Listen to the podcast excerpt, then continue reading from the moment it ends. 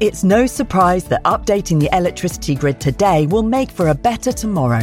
Increased self sufficiency is just one of the benefits. The Great Grid upgrade will also boost the economy and create new green jobs. And best of all, you can continue doing the things you love, like watching the latest epic nature documentary or listening to this podcast while caring for the planet too. Find out more at nationalgrid.com. Hey, it's Ryan Reynolds, and I'm here with Keith, co star of my upcoming film, If, only in theaters, May 17th. Do you want to tell people the big news? All right, I'll do it. Sign up now and you'll get unlimited for $15 a month in six months of Paramount Plus Essential Plan on us. Mintmobile.com slash switch. Upfront payment of $45 equivalent to $15 per month. Unlimited over 40 gigabytes per month. Face lower speeds. Videos at 480p. Active Mint customers by 531.24 get six months of Paramount Plus Essential Plan. Auto renews after six months. Offer ends May 31st, 2024. Separate Paramount Plus registration required. Terms and conditions apply if rated PG. If you're thinking, I should go for a run today, but it looks like it could rain, Sierra says save on epic rain jackets. If you're also thinking, but I can't go out in these beat up old running shoes, Sierra says save on top brand running shoes. And if you're still thinking, but I'm also busy performing brain surgery, well, then we say, you really should have led with that. Sierra, let's get moving to your local store, like now. Go! This episode is brought to you by Smartfood Popcorn. Some decisions aren't the best, like skipping ahead in your favorite podcast. Think of all the banter you'll miss, the lore in the making. Luckily, Smartfood Popcorn is a no brainer. Deliciously tasty and available in a variety of fun flavors. It's a smart decision every time. Smartfood. Add smart. To learn more, visit smartfood.com.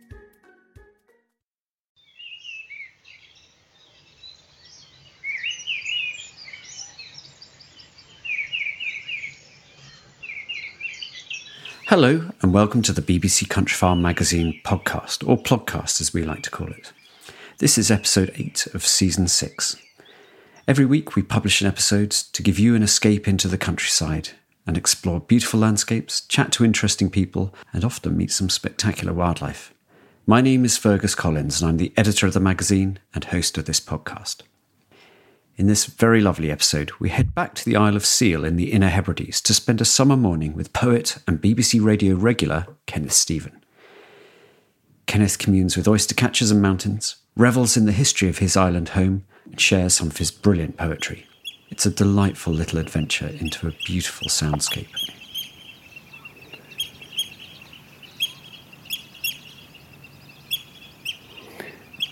I've come up this late morning at the end of the first week of July as a swallow flies above my head there. And for the last weeks and months since I was given this wonderful recorder, I have been pretty much a coward, sitting in my writing studio, place where I write and paint, and making recordings there in safety. I have now uh, been supplied with a windshield, if that, whatever the correct term for it is, and I wanted to come out on a relatively still day on Seil this summer to record en plein air and to get some of the sounds, obviously, of the world that surrounds us here. And I've chosen to come up to one of my very favourite places on the island and try to describe it because I don't find that very easy. The north end, the north butt, as it were, of the Isle of Seil, which is perhaps a mile round, or not as much as that round from the bridge that links the island to the mainland. That wonderful early stone arch of a bridge. Half a mile, three quarters of a mile from that to the west are wonderful fingers and toes of land and sea.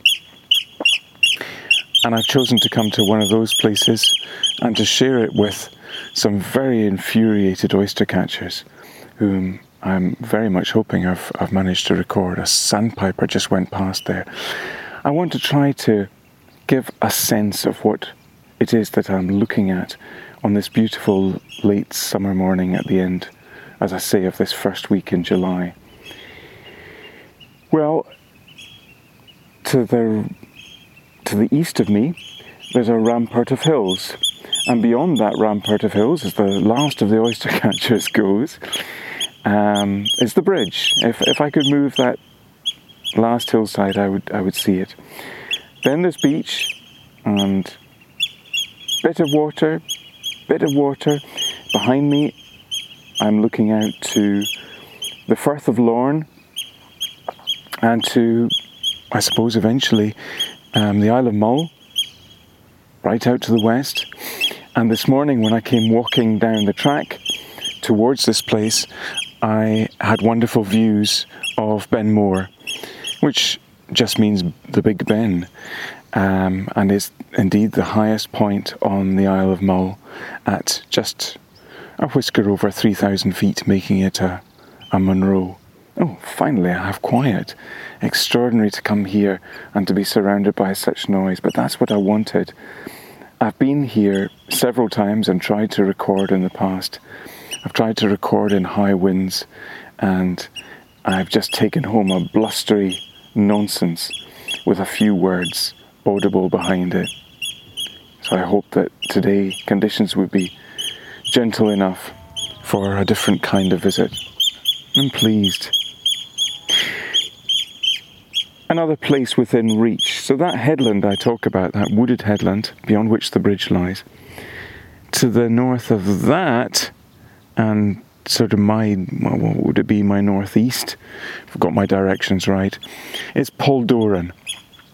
There's one name I can give, and that's a useful name because it has to do with the otter in Gaelic. Doran is the, is the word for, for an otter. So often, of course, place names can give us clues to what, what the history of a, a location is, to what it's what it's known for. So obviously that was a place that was was well well known for its otters. And I suspect although we haven't seen any seal otters yet, um, they are most definitely here. Partly because the waters are so rich in fish. The Firth of Lorn is well protected. Oh, sudden quiet. Extraordinary. Not for long. There's a little island just out beyond me, and the oyster catchers are there. Whether they're having their second brood for this year, I don't know. It's a little rock. Oh, I can see some oyster catcher heads peeping over the top there. It's definitely their territory.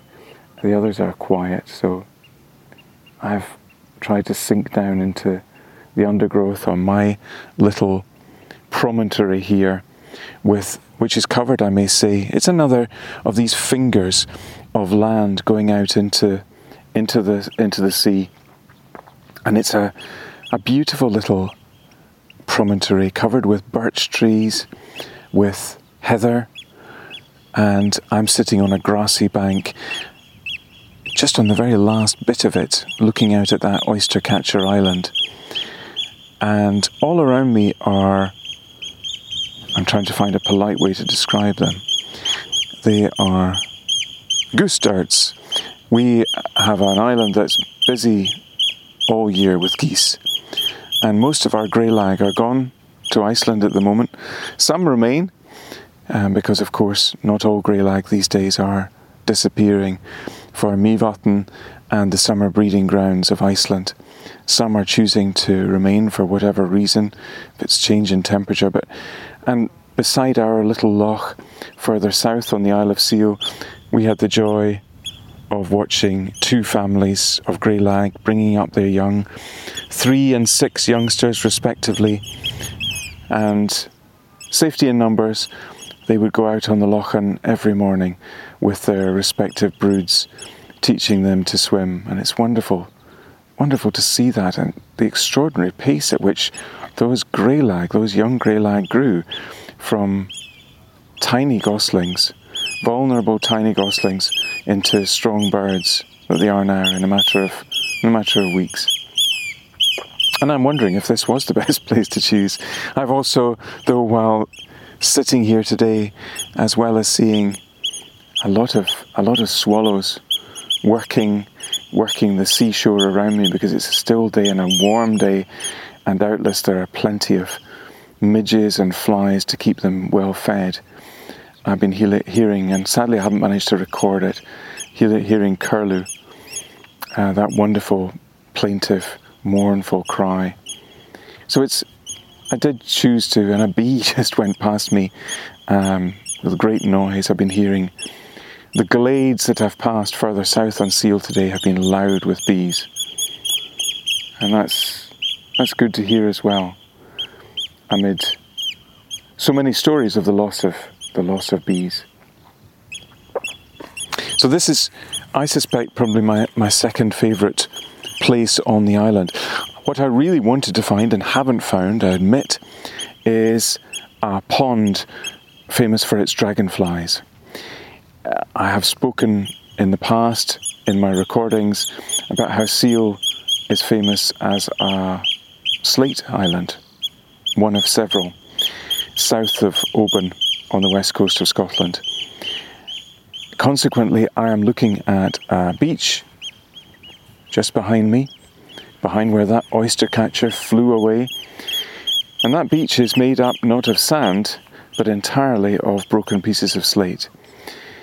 And that's perhaps uh, certainly an interesting feature of, of Seil and of the neighbouring islands. I, I confess to finding it a little bit depressing that the beaches are all black. They're black with broken fragments of slate. A hundred years ago and more, there were there were literally thousands of slate miners on these islands working them, and as was said in books, going on to sending away those ships to roof the world. That means, as I say, that there are no there are no white beaches, there are no beautiful Hebridean, the sort of quintessential Hebridean beaches of golden sand. None whatsoever. You have to go to Mull and to Iona and to places north of Oban to find those. So the beaches are a little bit bleak. They remind me of the ones that I have seen and walked on in Iceland, composed of volcanic rock. But they are beaches of a kind, they're just different.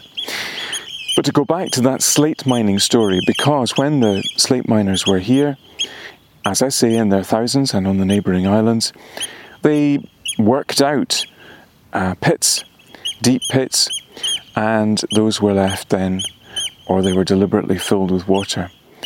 And I suppose what they were creating, those miners, were ponds, wonderful ponds.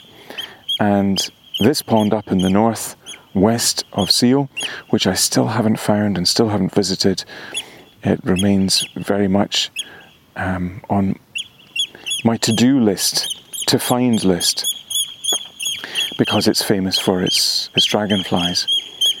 And you do see them certainly on the island, and around there are many of these quarry pits that are filled with water, some small, like as this one is, I suspect, some larger, much larger. Um, but they're but they're wonderful for, for natural life, and they're very good for damselflies and for dragonflies alike. Here was me thinking too that I was coming probably at the wrong time of the day. I grew up with a, a father who took me out bird watching, whether I wanted to go or not, very early on summer mornings. And my father had a, a wonderful game with himself, which he's played with one or two other bird watchers, of trying to see a hundred different species of bird in each month of, of May. And that would mean that my father would get up, not every morning in, in May, but many mornings um, at six o'clock or thereabouts. And this game didn't just involve him, it involved the rest of the flam- family as well. And I must admit, I was fairly reluctant about it in those pre teenage years and teenage years. But of course, we look back on it with fondness um, once the memories are, are in place. And there were many, there were many when I learned a great deal from my father, um, who was no, he was no professional. He was a nature writer, He wrote about the Scottish hills and was one of the, the early mountaineers in, in Scotland. First generation of, of real climbers, real rock tigers, if you like, not just hill walkers, but real, real mountaineers, rock climbers. And one of the great privileges of growing up in that family was coming out here to the west coast of Scotland. We lived inland in Perthshire, the only bit of Scotland that is truly landlocked. It was 40, 50 miles to the coast on any side, and it feels. So if you say that to an American from the Midwest, they'll roar with laughter and say, How can you describe that as landlocked? And I understand the difficulty. But it felt truly landlocked, that's the truth of it. Um, wonderful for its glens and rivers and lochs, our mountains, but the one thing that we lacked and the one thing that I always missed was the sea. And in the summer, earlier than this, we're now into July, um, my parents always knew that really July and August were not the times to come out to the west coast.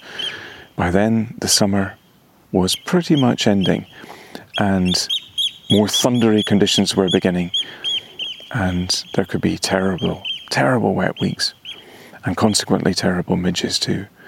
The two came together. But June, May and June were the, were the special summer months, and quieter on the islands too. So I want to read one poem very deliberately because it recalls my first encounter with this Isle of Seil. When I was at university in Glasgow many years ago, um, a friend of mine, Cheryl, came from what is now the neighbouring island of Luing to me. I didn't know anything about these islands, these slate islands down south of Oban. I was used to going west with my parents to Mull and Iona, to Coll, to Tiree, to Colonsay. But I've never been down to these ones, and they're very neglected, they're very overlooked, and as a result, many treasures in them are overlooked as well. So one day, at whatever point of the summer holidays, I came over with Cheryl to visit her island of Luing, and to visit that, we needed to come over the bridge over the Atlantic, that bridge that I talked about earlier on, which lies just on the other side of that hillside to my east. And came down over the bridge, crossed Seil, and went down, took the little ferry over to over to Luing and blink and you would miss that ferry. It's only about 30 seconds across. And when we came back that evening, it had been the most beautiful day. We came back to the bridge again, and it was just one of those perfect summer evenings in the west coast of Scotland, probably about midsummer. And just perfect, perfect blue, lemon blue light is how I would describe it. And either that evening or an evening not much later, I wrote this called Argyll, remembering it. And I mention in the poem the islands nearby, which you can see from that bridge. Scarba is one that will be unfamiliar to, to many. Um, an uninhabited island just to the north of Jura and just to the north of the third biggest whirlpool in the world, the Corryvreckan. Argyll all down the coast, the air was full of fish and sunset. By nine, the lemon coloured cottages were warm windows glowing over the bays. Far west, the light a rim of blue and white. Jura and Mull and Scarba all carved from shining. On the way home, we stopped to listen to the dark, to the sea coming huge over a hundred beaches. In among the trees, in windless stillness, the bats were flitting, weaving patterns with the air. That night, I did not want the stars to rise at all. I wanted it to be like this, and nothing more. Looking west into the sunset, to the very end of the world. And as I finish reading that poem, I'm going to read the one opposite. These are both from my, my collection Island, a volume of selected poems. Because we're very close to Poldoran here, although I haven't seen any Doran, any otters, this morning I am nevertheless going to read The Small Giant. It recalls the first otters that I ever really saw properly, which were far further out west off the Isle of Coll. And it was, I had been looking for otters for years, miserably, desperately hoping to see them. Getting up at dawns and wandering miserably out in the drizzle along shores on whatever island or bit of the mainland I was where I was staying and never seeing anything. So I gave up looking for otters and then I saw them. So there seemed to be a kind of equation there. I realized that otters were somehow playing games with me. And I saw these on a, as I say, a really truly miserable West Coast day. Um, so there's no, there's very little poetic license in it. The small giant. The otter is 90% water, 10% God. This is a mastery we have not fathomed in a million years. I saw one once off the teeth of western Scotland playing games with the Atlantic. Three feet of gymnastics, taking on an ocean. And I want to finish with a poem about silence, which, as I say, strikes me as rather ironic at the end of this recording where I have been competing with two very, very vocal oyster catchers. And one of them is flying almost, oh, he's really very unhappy about my presence here, flying almost over my head. So this is about the search for silence, and it's it's somewhat made true on this visit uh, in all the loveliness. The search. We have to go so far for silence, have to row a long way out to listen, spoon and spoon the water till we dip the oars. About, above, blue nothingness, an orange edge against the sky, the tips of slow gulls leaving light, ledges of gold light that change and flash in this last softening of sun, a rippled mirror all the way across, this somewhere in between the night and day, then row slow home and row slow home, soundless, leaving the sea unbroken. Ah, lovely lyrical thoughts from Kenneth there. A huge thank you to him for sharing his remote home and his lovely verse with us. And I think the oyster catchers deserve a bit of praise for sharing their own special poetry. You can find out more about Kenneth's writing, especially his poetry, at his website kennethsteven.co.uk. So we'll be back next week, but in the south of England, exploring the wildlife of a summer chalk stream, a rare habitat globally, but extraordinarily special. So please tune in for that. For now, thank you for listening, and please do leave some feedback on iTunes or whatever podcast provider you use. And you can contact me, Fergus Collins, at this email address, editor at countryfile.com. I love hearing your thoughts on the podcast, and I try to reply to every email if I can. So you've been listening to the BBC Countryfile magazine podcast, produced in Bristol by Jack Bateman. Thanks for listening, and goodbye for now.